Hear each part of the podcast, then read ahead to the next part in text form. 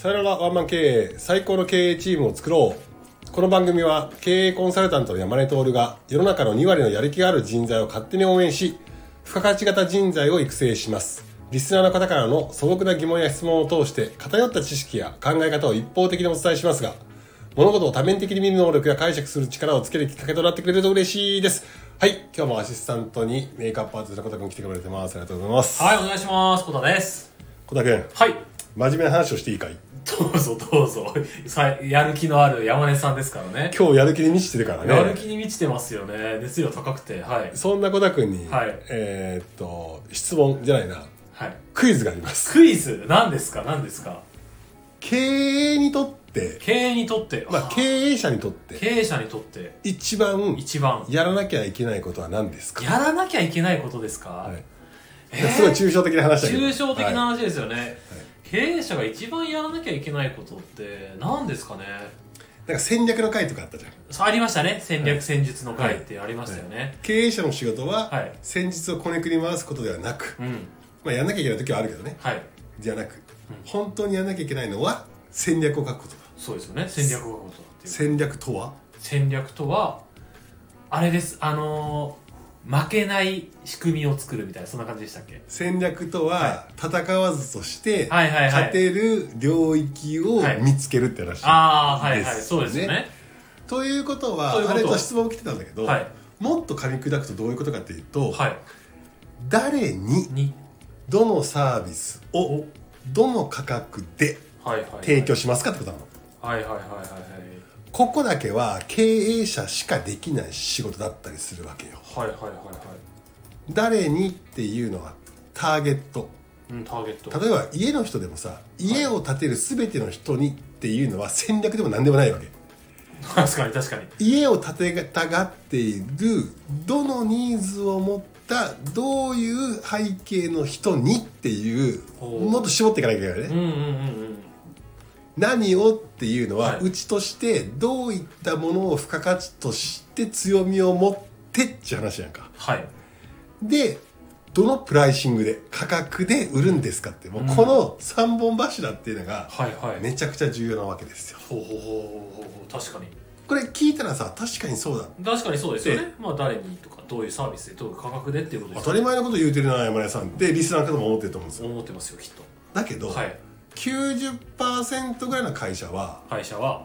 この3つの定義は定まってません。おおあそうなんですか？定まってない定まってない。はいはい。誰にえ家を建てたい人に。はい。どうやってえその人が望む家を。望む家を。価格お手頃価格で。お手頃価格。これですよもう。そう。90%これ。そうですね。あ確かによく聞きますね。はいはいはいはい。それって、はい。戦略でも何でもねえじゃん。確かにそうですねそう。んまあ駄菓子屋みたいなもんですそうでしょ。はい。そうでしょ、はい。ででこれが経営者の仕事だっていう、はい。戦略の間違いは戦術では取り戻せない戦闘では取り戻せないっていう話なんで、もう世の中が上り傾向じゃない経済状態だった場合は、はい。ターゲットをめちゃくちゃ狭めた方がいい、ね。うん。そこに対してその人たちだけが固有に対感じるはい。価値を提供できる自社の何かサービスだったら商品だったら作らなきゃいけないのね、でその商品サービスは高くていいのよ。唯一無二のものだから。はいってい。う、この3つが1個でもかけたらダメうんですっていう話でだってぼやっとして家建てたい人に何の特徴もない家を高く売る売れるかいいう話ですよね。はいはい。逆に。で、うんうん。めちゃくちゃ富裕層の、えー人にうん何の能力もないやつを何の特徴もない家を安く売れるかいって話なんですそうですね。ですよね。買えないですからね。そうえっと はい。らないです。いらないですからね。富裕層の人に何の特徴もないやつを安く売りますよ、はい。い、らんわ言わああ確かに確かに。いらないですね。話じゃないですか、で逆にお金を持っていない人にめちゃくちゃこだわりがある家を安く売りたいけどこだわりある家を安く売れないじゃないっ確かに。ていう、はいはいはい。じゃあ高く売るって言ったら高くは買えないじゃない。買えない。とかっていう話なんですよ、だから、はいはいはい。この3つをどういうせバランスで打ち出すかっていうのは経営者にしかできない。戦略なんですよ。そうですよね。勝手にできないですからね。そう。はい。ってなった時にじゃあでも90%の会社がそうなってないっていう話だじゃん、うんうん。なんでか分かりますか？なんでしょう。なんかあれですかね。あのいっぱいの人に来てほしいからみたいな感じです。まさにそう。あまさにそう。正解正解。そんななんか結構あれなんですか？なんかあのそんな結構なんかあんそんな悩みなんですか？そんなそういうのが原因なんですか？イメージしてみて。はい。起業当時はい。何の実績もないはい。弊社は。はい。弊社をはい。でもやる気だけはあある。るエネルギーだけはある。ある。ってなったらさ、まあ、ドメインは決めるよね、はい。住宅を建てますっていうドメインは決めても、はい。どんな人でもさ自分の、ん。えー、と人脈とかやる気があるやつで、まあ、山根さんが言うんだなっつってもういろんな仕事取ってくるわけよ、はいはい。じゃあ食えないかそうですよね。何でもやります。ら何でもやりますはいみたいなことでややるわけよ、やりますやります。それがたまにたまっていってある程度の場合で大きくなるのよ。はい。なんだけど何の特徴もない、ん。頑張る会社。で金額もみんなに受け入れるようにってなって全然特徴もない中途半端な会社になってしまってるわけですよ。そうですよねってなった時にやっぱ特徴を出さなきゃいけないと思ったら自分の強み、自社の強みっていうのを尖らせますってなったらこれこれを尖らせるぞっていうことは顧客をふるいにかけるって話じゃないですか。ああそうですよね。今までは誰でも好きなはなんかお風呂オーダーでやってますみたいなやってたけど、こう効率悪いし何の特徴もない家だしみたいな話になるから、いやでも俺昔からこういうもう自然素材でさ、その県産材を使って本来はもともとこういうのやりたかったんだっていうのはウィルキャンマストとかライスワークができたら本来やりたかったウィルのところをやりたくなるでしょ人間って、うんうんうんいややりゃいいのよ。はい。やりゃいいからそういう商品とかプロダクトとか作ればいいんだけどサービスも作ればいいんだけど顧客ははい。ガラッと変わるよって。今まで売れてた人には売れなくなるし売らなくてよいよっていう選択ができない、うんうん。でかつ尖った商品にどういうプライシングするかっていう話がはい。あるから、うん。ここの3つのバランスがめちゃくちゃ難しいって話なんですよ、はいはいはい。確かに難しそう。で僕コンサル入るとな一番最初にさ、はい。特に B2B の会社、うん B2B B- B2B の会社の場合はよくするのよ。B2C の会社の場合は、はい。大体そのブランディングやってて美容室だったらそういう人来てくださいみたいなうまいのよ。B2C の方が、はいはいはいはい。ただ B2C の方は要は誰でも来てくれって言ったら薄まるし特徴がないから、うん。ちょっと尖った色出そうとしてやろうとするじゃない、うんうん。だから B2C の方が結構できてたりするんだけどまあできてない会社もあるけど。B2B の会社とかは特にそういう状態で来てるからはい。去年の売り上げ10億円でしたっていうのね、あ10億円なんですかと、で顧客何社の顧客に売って10億円だったんですかって言った時に、はい。例えば100社と取引ありました。っ100社と。うんて言ってじゃあ売り上げが10億円でした。っ10億円。てなったら毎回じゃあその100社の売り上げを上位順に全部出してくださいっていうの。うーん。はいはいはい。そしたらどういう構造が大体起こってるかっていうと、はい。これ大体当てはまるんだけど、うん。上位20%の20社がはい。売上の8割8億円を作ってます、えー、大体そうなんですね。大体そう。特徴が特徴ははい B2B は結構そそんな感じになりますと、うん。じゃあこの100社に対してはい。営業マンなり会社がどれだけ時間とコストかけたんですかっていうと均一だったりする。うーん。ああなるほど。はいはいはいはいはいはいもう上位顧客から一番下のただ名前があるだけの顧客まで同じなんですね。じゃあ。上位顧客って言ったら10億のうちのやっぱ2割とかあるから2億円の会社。とかね。次1億円5000万5000万3000万3000万2000万2000万1000万ぐらいでバーッとなって、それ20社で大体8億作ってるのよ。はい。残りの80社ははい200万300万400万みたいな、はいはいはいはいあーみたいな話になるのよ。うんうんうん。だけどどんだけの時間と労力使ったんですかって言ったらまあ100%均一じゃないけどね。うん。さすがに上位顧客はさすがにね。ねさすがにあれ,、あれだけどでも俺売上とか利益と比例して時間使ってたかって言ったらそうじゃないのよ。うーん。あとどの客がうるさかったっすかってクレームバンバン言ってきたりはいえーっと1回で納品が終わらずにやり直しやり直しってきて、うちの会社のクオリティとかに一番文句言ってきましたか？一発で決まらない会社って言ったら下の方なのよ。えー、そういうもんなんですね。そういうもんなんだえー、はいだはい上の人は何かっていうとここの会社に満足を感じてて、はい。だから発注してて、はい。通貨でどんどんどんどんいくから、うんうんうん売り上げあっちはここ使い勝手いいなーって言って使ってくれてるのね、はい。だから2億円とか1億円とか発注くれてるのよ、確かに、こはい、この仕事はすごいやりやすかったりするのよ、確かにそうですよまあね中にはちょぼんさんみたいないるいるけど、はいはい。でも大体やりやすい。はい。だから、え1回で納品が完了になります。うんうん。だけど中途半端な500万みたいな人はまだ信頼関係もないから、はい。やり直してやり直してやり直して。なるほど。500万の仕事ではい。3回ぐらい4往復ぐらいするわけ、ああはいはいはい。5000万の仕事1往復2往復で終わる。はい。ってなった時に内部工数がどこにかかってるんですかって言ったら、はい。びっくりするぐらいこの逆なんですよ。うーん。その80%のはい。会社にはい。8割ぐらいかかってるのよ。ああなるほどっていう状態が起きてますって言った時に、なはい。何やるかっていうと、はい。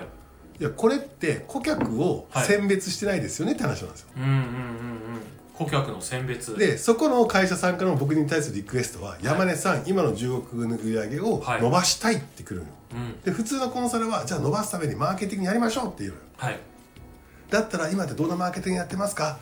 だったらこのマーケティングこうやったら1.2倍ぐらいの集客が来て、はい。同じぐらいの契約率があったら1.2倍になりますねマーケティングうちにやらせてくださいみたいなことを言うわけ。確かにそんなイメージですよ。もう死ねって感じよ俺。死ねというね。はい。それでり今利益を儲かってたらいいんだけど、はい。一旦さ冷静に見ようぜって話で、今までさスタートだって言っていっぱい何でもやりますってやっていって、はい。顧客が100社になって10億円作ったのはいいけどその中にははい。神様もいれば貧乏神もいるぜと、なるほど。この一回洗い出そうぜっていう話で、売上規模順にマトリックス並べて、はい。え売る製順に並べたりとか、はい。この後の、えー、とシェアが伸びそうな会社伸ばなさそうな会社っていう3軸4軸で、はい。全部顧客を分析して、ここのさ50社いらなくね？みたいな。はいはいはいはいはいで50社が作ってくれてる売り上げってさ、1億5000万じゃん。はい。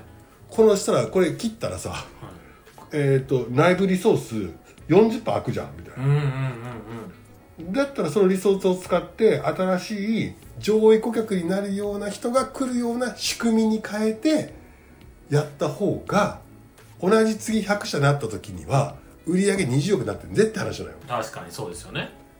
ここの整理整頓やるっていうのは何かって顧客の選別。選別はい。顧客に色をつける。うん。SABC ランクみたいなやつをつけていく。くなるほどでいらない客は切るっ切るていう話なのよ確かに。まあ確かにそれは経営者じゃないとできないですね。そう。っていうことをやった時に、はい。真の顧客は誰なのかっていうのが明確になるわけ、うんうんそそれを会社全体に伝えるわけ。うん。でうちのお客さんはお客様もいれば貧乏神もいる、こういう言い方しなくていいけど。はい。S ランク A ランク B ランク。できれば S ランクの人っていうものをいっぱい入れたいよね。確かにそうですね。S ランクの人は手厚くしたいよね、うんうん。C ランク D ランクの人はもしもわがまま言うんだったらいいすいませんできませんって言えばいい。うんそれだけで営業マンとか内部のサービスやってる人は楽になるわけよ。確かにそうですよね。でもその代わりに内部コース空くから、はい。その空いたリソースで新しい我々の真の顧客である S ランク A ランク B ランクぐらいな人がはい。入ってくるようなマーケティングの仕組みを考えましょう。ど。ということなの。確かにということは営業部の仕事とかマーケティングの仕事は何かっていうと、うん。まあ、マーケティングだからそういう興味がある人を集めるんだけど、はい。営業部の仕事はうちの顧客としてはい。入ったらまずいやつを選別して入れないって話なのよ。ああなるほど。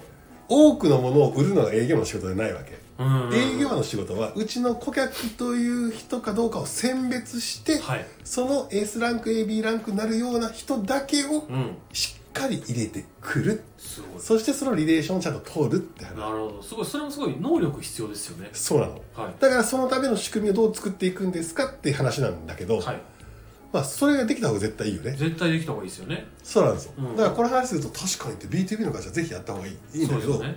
確かに。人の人数は変わらずそう。S ランクが増えれば人数変わらずやってることもまあまあ同じで。そうそうそうそう。そしたらマーケティングもさ、はい。バクッとみんな来いよ家建てたい人みたいな話じゃなくて、はい。こういう人だけ来いっていう話になるじゃん、はいはい。でこういう人だけ反応するはい。ブランディングってなんだろう？マーケティング手法ってなんだろう？っていうとさ100人問い合わせ来たらさ100人対応しなきゃいけないじゃん。うんそうですよね。いいの？10人に対応して90対応しなくていいからコースまた開くのよ。はいはいはめちゃめちゃ効率が良くなる効率いいですよね。でしょ？はい。でもこれがうまく設計されますっていうまで持っていくのも結構大変なんだが、大変そう。これがね僕コンサートやるとみんなできてくるのよ。えー、すごい。じ時間かかるところあるけどね、はいでできてくるできてきた時に最近イラッとした話ははい。イラッとした話ははい本来顧客を切れる切れる。のはまあ顧客今のもうもう顧客を切れるのは、はい。社経営者だけでないといけないはずなのね。そうですよね。そりゃそうですよ。あと見込み客に対しても、はい。この組織がさうまくなって儲かってくるとさはい。営業マンとかサービスとか調子に乗ったりするのよ、うーん。ああどうだったの？何々君。あの今日商談あったの何々っていう会社あうちの顧客じゃないっすさえー、あそうですえええまあまあそれ正しいね、はい。営業とははい。いっぱい売るんじゃなくて、はい。顧客の選別をすることだっていうことに対しても基づいてやってたね。はい。どういうこと聞かせてって言ったらさお前雑にやってんじゃねえぞと。なるほどね。選別じゃなくてもただお前の好みじゃないかお前の好みやろという話なんですよ。お前の会社じゃねえぞっていそうそうそうそうそうそうそう。はいはいはいはいでも大体起こるのは顧客の選別がうまくいって内部コースとかがうまくリソースで生産性上がってくると調子に乗るんですよ。ああ調子うぬぼれちゃうんすね。うぬぼれちゃうんですよ、はいはいはいはい。うん、でうちの顧客だからいやどこまで話をしてはい。顧客じゃないっていうふうなやったのって言うと出てこないんですよ、はい。っていうことでこの前この状況になったこの営業マンとかサービスの人に何って言ったらその基準を渡せるんだろうと思って文章考えたのが言語化したの。おおはい。何ですか？久々にあの初めて読みますけどこんな感じです。はい。我々ははい。〇〇のプロとしてはい。〇〇を考えている全ての人に関わってうん。成功させることはできないが。はい。なぜかというと顧客を絞るからね、うんうんうん。でも〇〇を考えている目の前の人に失敗させないためのアドバイスは自信を持って全力でできる状態でいて全力でしなさい、しなさい。はい。これどういうことかというと〇〇に住宅を当てはめると、はい。我々は住宅を建てるプロとして住宅を考えている全ての人に関わって全ての人をその成功に導くことはできない、はい。なぜかというとうちはもう領域決めてるから。決めてるから。はい。この人以外は幸せにできませんって決めてるから、ですね。うんはい。できないけれども住宅を考えている目の前の人が間違ってマーケティングにうちに来たと、はい。面談した商談した。した。とした時に、はい。あ例えばお金持ってないから世帯年収これだけうちの客じゃないわ。じゃねえだろおめえと。うんうんうんうん。いや区切ってるよ。うちは世帯年収800万以上じゃないとねなかなか買えるの大変だよね。っては言ってる。はい。けどアンケートに世帯年収が例えば500万だった人が来た、はい。その時に簡単に「あうちの客じゃねえな」ってうん。うん言うなと、家を建てようと思って来た人が何らかでうちのマーケティングにいいなと思って来てくれたんだから、はい。そこは真摯にうん。家を考えている目の前の人に失敗させないためのアドバイス、うんうんうちじゃなかったとしてもあなただったらこことかこういうのいいんじゃないですかっていうアドバイスをうちの顧客にしなくていいから、目の前に対して住宅のプロとしてその人がどうしたら成功に近づけるのかっていうなんなら業者でも紹介してやれと。ああ確かにね。それ嬉しいですね。感じなんですよ。あ確かに。でもこれなんで言うかっていうと、世帯年収500万ですっていう人かもしれないけど、はい。親がめちゃめちゃ太くて資産家の可能性もあるんだよ、確かに確かに確かに。その先がね。先がある、はいはい。そこまでやった中でうちでは幸せにできないなっていうんであれば、うん。全力でその人のこと聞いて全力でアドバイスしてうちじゃないよね。お互いハッピーになんないよね、だったら「すいません。うちお受けできません、だけどこういうところの方がいいんじゃないでしょうか」って言って、はい。ご検討をお祈りしますね。でいいのよ。確かにね。そこまでやってねえのにさ、はい。ちょっとした表面上の情報だけで「いやうちの客じゃなかったっす」みたいなやつはもうしばきますよ。っ確かに。ていう。まあそれはそうですね。ファンじゃなくなりますよね。話がはいあったっていう話です、なるほど。確かにそれは起こりますね。うん。でであとはその誰にっていうのとでもそのそこに対してどういうサービス商品を提供するかプロダクトを提供するかっていうのも重要だし、はい。なのでそれで選別するっていうのが重要。で選別するために一番えーっと使えるのが価格設定だよね。価格設定確かにわかりやすいですよね価格そう。価格は買える買えるその価値を感じて払える人だったら買ってくれるじゃん、で払えない人は買ってくれないの。よそうですよね。うん、でも払えない人まで救う義務があるのかって話よ。はいはい。払えない人に払えない人のサービスを提供してる会社はあるわけ、うんうんうん。なのにそこに対してなんかこう目の前の人全部救わなきゃいけないって言うとさ確かに。ちょっとね。ぐちゃぐちゃになるわけっとぐちゃぐちっていう話なんですよ、はい。うん。なんであの経営者の一番の仕事は戦略ですよって話をしたけど、はい。戦略とは何かというと誰に誰に何をどの金額で売るかっていう話、そのそうそう、はい。その時に今見の見渡してくださいと、はいはい。本当にそういう顧客になってますかってうん話、なってないんだったらいきなり売り上げ上げようとして、はい。このマーケティングでそのまま拡大したら、い。そういう人がどんどん増えるってだけの話なので確かにそうですよね。一回整理整頓しましょうっていう話、で整理整頓したらうまいこと S ランク B ランクになる人が、いい真の顧客が入ってくるけど営業マンの仕事ははい。それの選別ですよ、なるほどだけどね営業マンが調子に乗ったらしばかなきゃいけないよっていう。あそこまでがセットなんですね。セットなんだと。大体ここまでがセットセット。なんだとはいいうことをね熱く今日は伝えたかった。あー確かに。すごいね。うわ伝わりましたよ。だなので顧客の選別っていうところは経営者じゃないとできないから、うん。まずはね、うん。そこをちゃんとまず冷静になってね見極めましょうっていうところでございますよね。はい。なのでねまあ本当今日僕も確かになと思います。顧客の選別。確かに何でもやりますって言っちゃいがちです。そうだね、うん言っちゃいがちなんでね。まあそういう時期もあってもいいまあかと思う、フェーズによってはあってもいいよね。いいと思いますけど、ある程度まで来たらちゃんと一回ちょっと立ち止まって、ね。冷静に選別してみてはいかがでしょうかという話でございましたはい。なので今日もね感想とかございましたら、えーコメント欄もしくはレターにお待ちしております。あとね他にお悩みございましたらぜひぜひそちらの方もお願いいたします。そして、えー山根さんと壁打ちができる、えー山根 Zoom 道場1時間1本勝負っていうのもやっておりますので、はい、そちらもね気になる方は山根さんの公式 LINE の方へお願いいたします。ズバズバ山根さんがねあの言ってくださいますので、はい。活を入れてほしいという方がいましたがぜひぜひそちらの方もお願いいたします。そこには僕はいませんのではいあの頑張ってください。というわけで。そうだね、はい。あそうそう。一個だけ言い忘れ言い忘れた。これ僕の師匠からの言葉なんだけど、はいはい結局ライスワークが、えーとままず自分が食べれる金額を決めろっていう話だったのね、うんうんうんでそれを三自分の3分の1の時間でやれ。もしくは2分の1の時間でライスワークをやれって話なのはい。でももっともっと成長したり付加価値が高いものをやるのであれば、い。特徴をちゃんと持たなきゃいけないから何でもやってライスワークは稼ぐべきだけど、はい。それができるようになった時にそれで目いっぱいになるなと、うんうん。目いっぱいにならずに残りの3分の13分の1の2分の1 3分の2の時間を人脈形成っていう時間と自分の、はい。えーっと学習っていう時間に使えと、はい。まあ、その割合は半分ぐらいライスワークでもいいけどずーっとこれを100%に持っていくと成長もないしそうですね。ウィルやりたいことに近づかないから、うん。そこで全部埋めて2倍稼ぐ必要ないと。うんうん。ライスワークのはの1.2倍ぐらいをはい。50%ぐらいで稼いで、あとの、えーっと 25%25% を知識とか人脈とかって新しい自分のウィルの方に使っていきなさいって俺は言われたことある、確かに。お確かにすごい。